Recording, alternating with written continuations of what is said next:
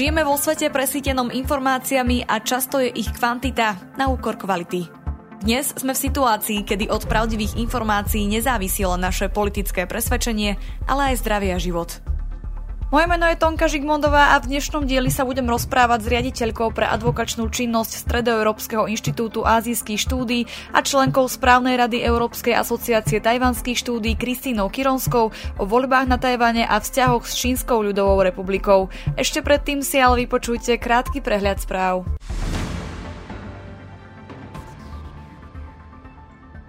Ruskému prezidentskému kandidátovi Borisovi Nadeždinovi, ktorý kritizoval ruskú inváziu na Ukrajinu, bolo znemožnené pokračovať v kandidatúre. Ruská ústredná volebná komisia ho diskvalifikovala kvôli údajným nezrovnalostiam s nazbieranými podpismi.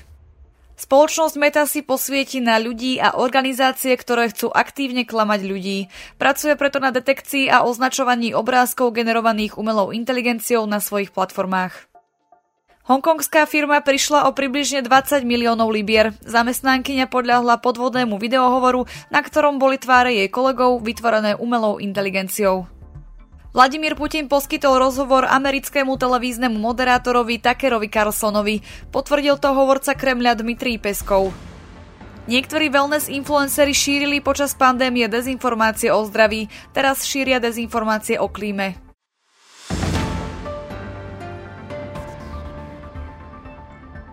Tajvanské obyvateľstvo napriek nespochybniteľným kultúrnym putám s pevninou čoraz menej vidí svoju budúcnosť späť s pevninskou Čínou. Čínska priama vojenská invázia ostrova je v najbližšej dobe skôr nepravdepodobná. Je to vyspelá krajina hodná pozornosti.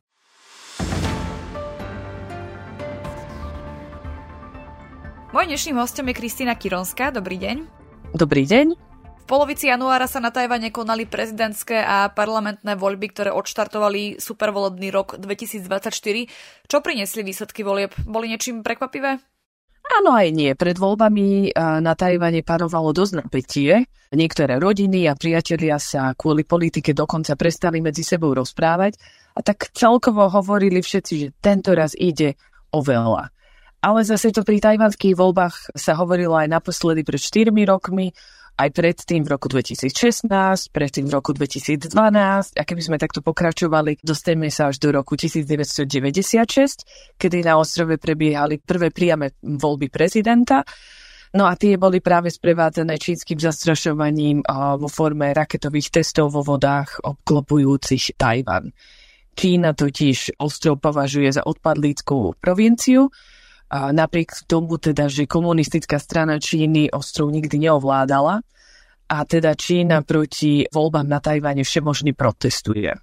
Keby sme chceli zhrnúť výsledky volieb, tak môžeme povedať, že neboli žiadni veľkí výhercovia ani porazení, teda všetky tri hlavné strany, ktoré vo voľbách súperili, získali niečo, aj keď zrejme menej ako chceli vymenujem to postupne, tak tá vládna demokratická pokroková strana, skratke DPP, si udržala prezidentské kreslo a prvýkrát v histórii ho má nejaká strana tretíkrát za sebou, avšak väčšinu v parlamente sa jej nepodarilo udržať. Potom druhá strana, opozičná strana národniarov KMT. Toto je zrovna jedna z najbohatších strán vo svete a je to strana, ktorá kedysi vládla Veľkej Číne, pevninskej Číne a po prehratej občianskej vojne sa stiahla na Tajvan, kde vládla železnou rukou, až im sa pomery nezmenili a ostrov sa demokratizoval, tak táto strana získala najviac kresiel v parlamente, ale nie väčšinu. No a potom je tu tretia strana. V situácii, kde dve najsilnejšie strany majú približne rovnaký počet kresiel v parlamente, je víťazom práve tá tretia. A tajvanská ľudová strana, TPP, ktorá bude môcť uh, so svojimi osmými kreslami v parlamente mať nasledujúce 4 roky rozhodujúci hlas. No a teda čo priniesli voľby?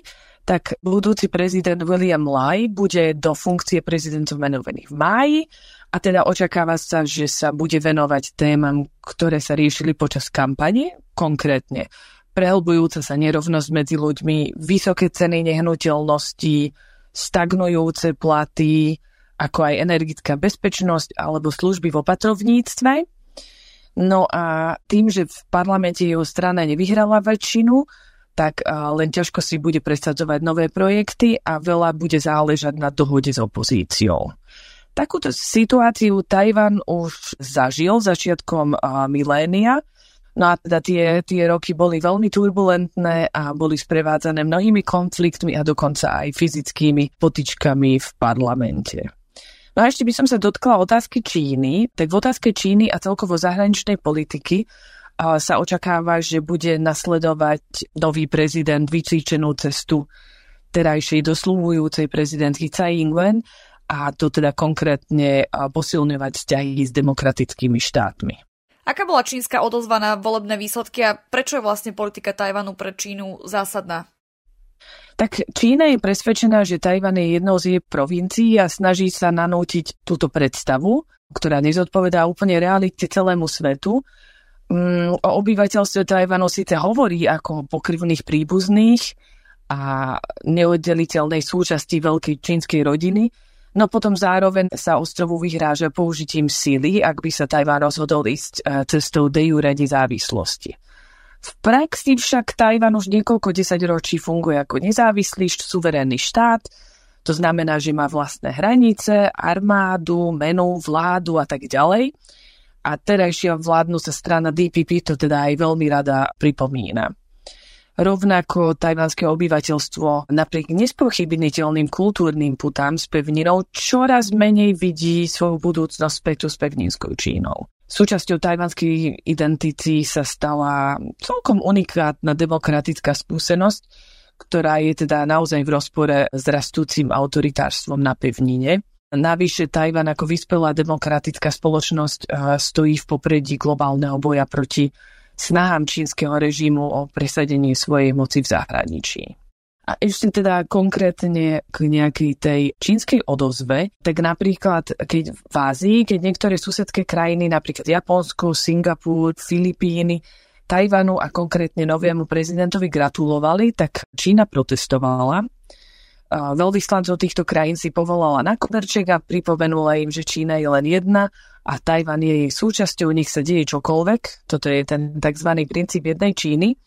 No ale zase takáto reakcia sa dala očakávať, keďže ide o dlhodobú pozíciu Číny. No a podobne čínske ministerstvo zahraničných vecí odsúdilo aj európske krajiny, ktoré blahoželali Tajvanu a jeho novozvolenému prezidentovi a vyzvalo tieto krajiny, aby nevysielali Tajvanu nesprávne signály. Medzi týmito blahoželajúcimi krajinami bol aj Česko, Český prezident Peter Pavel bol prvou európskou hlavou štátu, ktorá zablahoželala konkrétne menovite Williamovi Lajovi k víťazstvu vo voľbách. A urobil tak ešte aj litovský minister zahraničných vecí Gabrielius Landsbergis.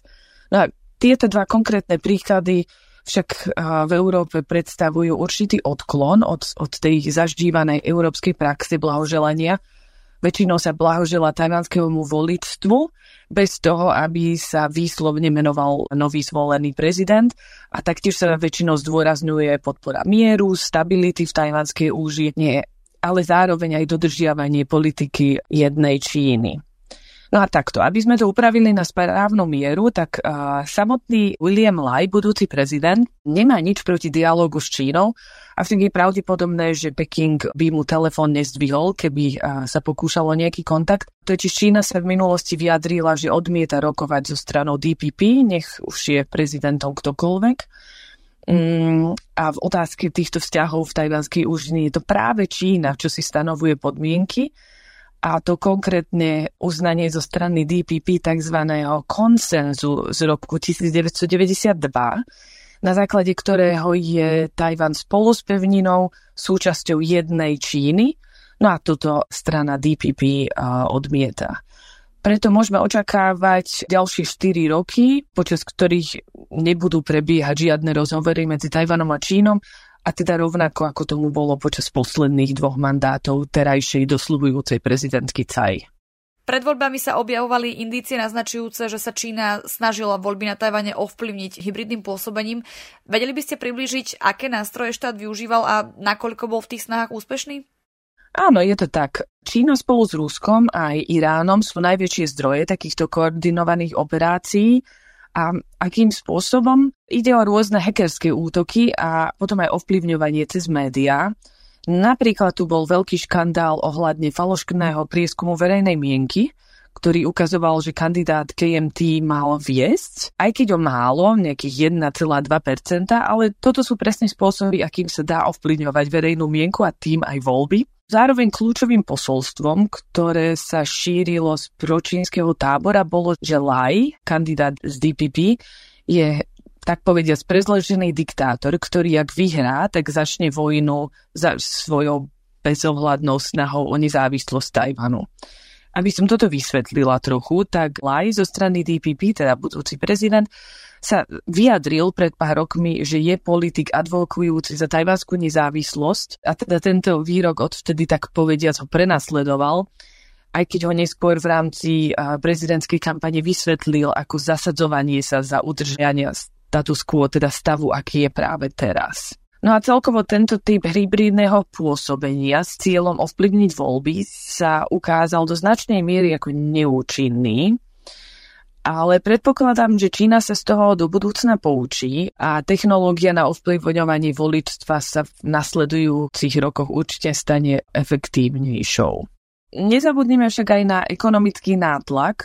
Čína je totiž najväčším obchodným partnerom Tajvanu a tak má v tejto oblasti dosť veľkú moc a potom tiež medzinárodnú izoláciu. K tejto medzinárodnej izolácii tak uh, len pred pár týždňami vyhlásil Tichomorský ostrovný štát Nauru, že mení diplomatické uznanie z Tajvanu na Čínu, teda z Čínskej republiky, ako sa Tajvan oficiálne nazýva, na Čínsku ľudovú republiku, teda na pevninskú uh, Čínu. Toto sa dialo celkom často a teda v minulosti, konkrétne počas studenej vojny, sa Čína a Tajvan, teda Čínska republika a Čínska ľudová republika, byli o diplomatických spojencov, tzv. dolárovou diplomáciou. A toto teda niektoré štáty značne využívali. Prešli jednoducho k tomu, kto zaplatil viac Rekord si v tomto držia tri krajiny, Senegal, Libéria a Stredoafrická republika, ktoré zmenili diplomatické uznanie 5 krát. No ale teda naspäť k tomu uh, odchodu Nauru. Po odchodu Nauru ostáva Tajvanu len 12 diplomatických uh, oficiálnych spojencov. Čína totiž nepovoluje oficiálne diplomatické vzťahy s obomi krajinami naraz. A z týchto 12 oficiálnych diplomatických spojencov je najväčšia krajina Paraguaj.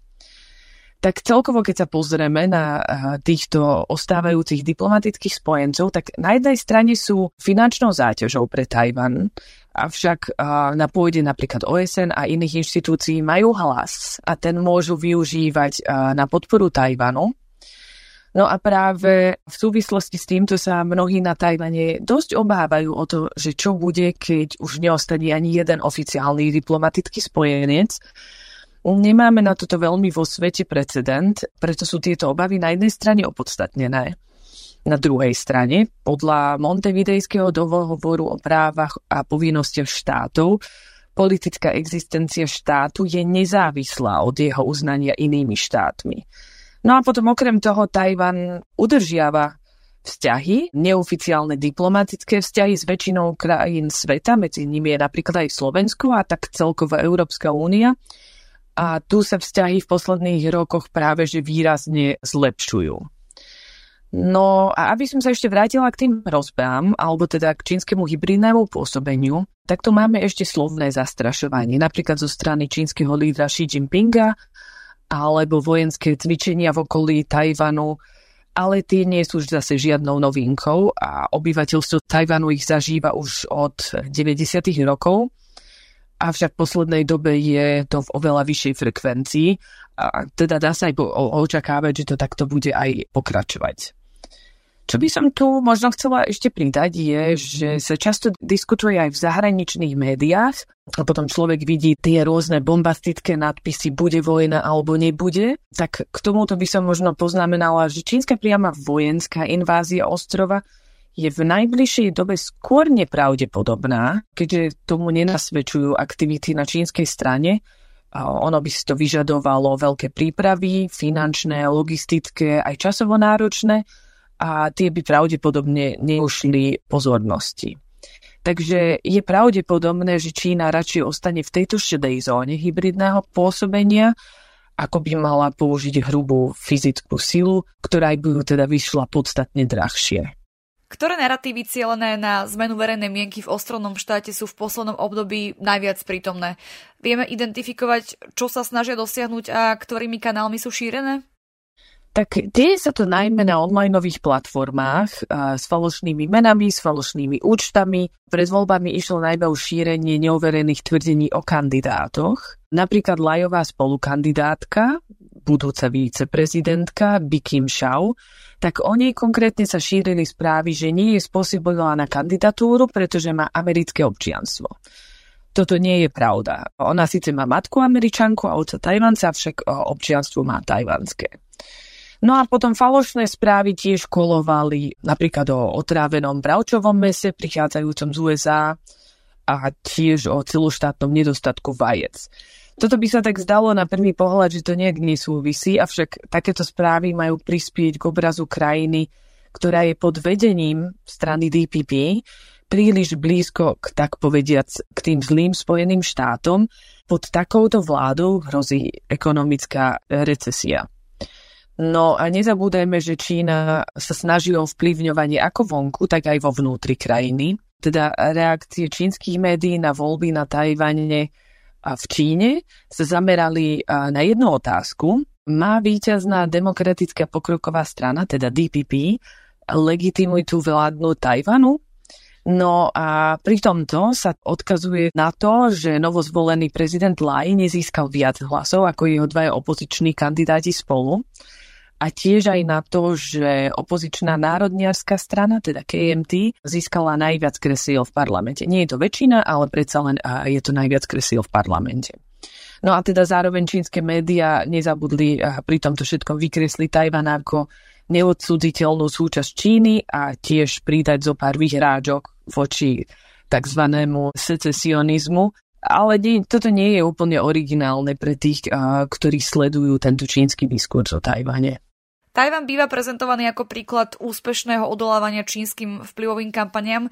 Ako sa mu darí posilňovať spoločenskú odolnosť a akí aktéry sa do týchto procesov zapájajú?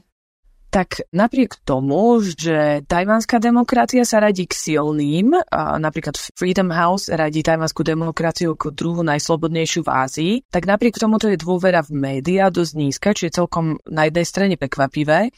Je to na základe toho, že napriek prísnym licenčným predpisom na Tajvane sa Čína infiltrovala do množstva tlačových a vysielacích spoločností a preto teda Tajvanci a Tajvanky, aby sa vyhli čínskej propagande, tak sa presuduli na sociálne siete a sociálne médiá. Avšak aj tam sa nájdú rôzne dezinformácie a keď sú potom skryté medzi obsahom, ako napríklad typy na životný štýl, tak je naozaj ťažké rozpoznať. Tajvanské ministerstvo školstva preto zahrnulo mediálnu gramotnosť do svojich najnovších učebných smerníc, no a tie vyžadujú, aby sa školáci a školáčky vo veku od 6 do 18 naučili efektívne využívať technológie, informácie a tiež médiá všetkých typov. Zároveň mimovládne organizácie vytvorili rôzne, a toto je v spolupráci s vládou, rôzne fact-checkerské nástroje, napríklad na obľúbenej appke Line. A toto funguje tak, že keď ten overovací software zistí, že obsah je nepravdivý, tak používateľ alebo použiteľka a každý, s kým bola správa zdieľaná, odošle upozornenie a tiež podrobnosti o správnych informáciách. No a teda v prípade Tajvanu tie dezinformácie presahujú hranice Tajvanu. Ukázalo sa to počas uh, COVID-19, keď Tajvan bol tak povediac testovacím priestorom pre online čínske dezinformačné taktiky, pričom potom tie najúspešnejšie kampane, sa, po tom, čo sa preukázali, že mali vplyv na Tajvane, tak sa opakovali aj v rôznych iných krajinách, napríklad aj konkrétne u nás. Vedeli by ste možno pre posluchačov na záver zhrnúť, v čom by sme sa mohli od Tajvanu inšpirovať? Či už ide o budovanie spoločenskej odolnosti, dôvery v inštitúcie, či rýchlu reakciu na škodlivé informačné operácie? Tak napriek tomu, že o Tajvane vychádzajú články s katastrofickými nadpismi, ako napríklad najnebezpečnejšie miesto na svete a podobne, tak je tam toho oveľa viac a veľa vecí, ktoré môžeme obdivovať. Napríklad to, že je to jedna z najbezpečnejších sveta, potom tiež Tajvan sa často prezentuje vo svete ako jediná kultúrna čínska demokracia a tiež jedna z vyspelých demokracií v Ázii spolu s Japonskom a Južnou Koreou. No a tak celkovo nebudem asi preháňať, keď budem tvrdiť, že ide o svetový unikát. Tajvan podobne ako aj Korea boli po druhej svetovej vojne jednej z najchudobnejších krajín sveta a za pár desaťročí sa z nich stali jednej z najbohatších a vyspelých krajín, kým teda mnohé iné krajiny sa niekde tak povediať zasekli vo svojom vývoji. No a potom koncom 80. rokov sa Tajvan vydal cestou demokratickej reformy, ktorú sprevádzal pôsobivý politický aktivizmus, spoločenská účasť a vysokovýkonný ekonomický rast. No a teda začiatkom nového tisícročia už bol Tajvan vlajkovou loďou tzv. tretej vlny demokratizácie. Okrem toho je Tajvan považovaný aj za maják ľudských práv, nie len v Ázii, ale aj vo svete Mm, kde napriek vylúčeniu z OSN sa Tajvan z vlastnej vôle pripojil k mnohým medzinárodným ľudskoprávnym dohodám, ktoré sa v krajine stali právne záväznými. Okrem toho je Tajvan jednou z krajín s najvyšším percentuálnym podielom žien v politike a potom v roku 2019 sa Tajvan stal prvou azijskou krajinou, ktorá umožňuje manželstva osôb rovnakého pohľavia. A tiež možno Tajvan vnímať ako technologickú špičku, tiež aj ekonomický hub. Napokon svedčí o tom aj fakt, že Tajvan je z jedným z popredných svetových výrobcov produktov informačných a komunikačných technológií. Tajvan je jedným z dôležitých lídrov v globálnom priemysle polovodičov. No a potom v neposlednom rade vypuknutie pandémie poskytlo tajvanskému politickému režimu príležitosť otestovať svoju efektivitu a tiež svoju schopnosť mobilizovať e, svoje občianky a občanov ako aj zdroje na ochranu zdravia. Takže napriek odopieranému členstvu vo VHO, v Svetovej zdravotníckej organizácii, sa Tajvanu ako jednej z mála krajín podarilo v prvom roku a pol trvania pandémie žiť normálny život bez nejakého lockdownu a ekonomika vtedy dokonca rástla. Ja sama som vtedy trávila pár mesiacov na Tajvane, takže som vlastne videla na vlastné oči, že fakt život tam bežal ďalej, tak ako sme na to boli zvyknutí pred covidom. Takže áno, rozvinutý zdravotný systém, digitalizácia a tiež priamo spolupráca vlády s obyvateľstvom nám v prípade Tajvanu naznačujú, že je to vyspelá krajina hodná pozornosti. Hovorí riaditeľka pre advokačnú činnosť Stredoeurópskeho inštitútu azijských štúdií a členka správnej rady Európskej asociácie tajvanských štúdií Kristýna Kironská. Ďakujem za rozhovor. Ďakujem. Ak sa vám tento diel páčil, môžete nás podporiť či už jednorázovo alebo pravidelne cez Patreon. Umožnite nám tak vytvárať nielen kvalitný obsah, ale tiež budovať komunitu ľudí, ktorí rozumejú potrebe zdravého a transparentného infopriestoru. Viac informácií nájdete na stránke infosecurity.sk v sekcii podpora. Na príprave podcastu sa podielala Michaela Ružičková. Verím, že si nás pustíte aj na budúce.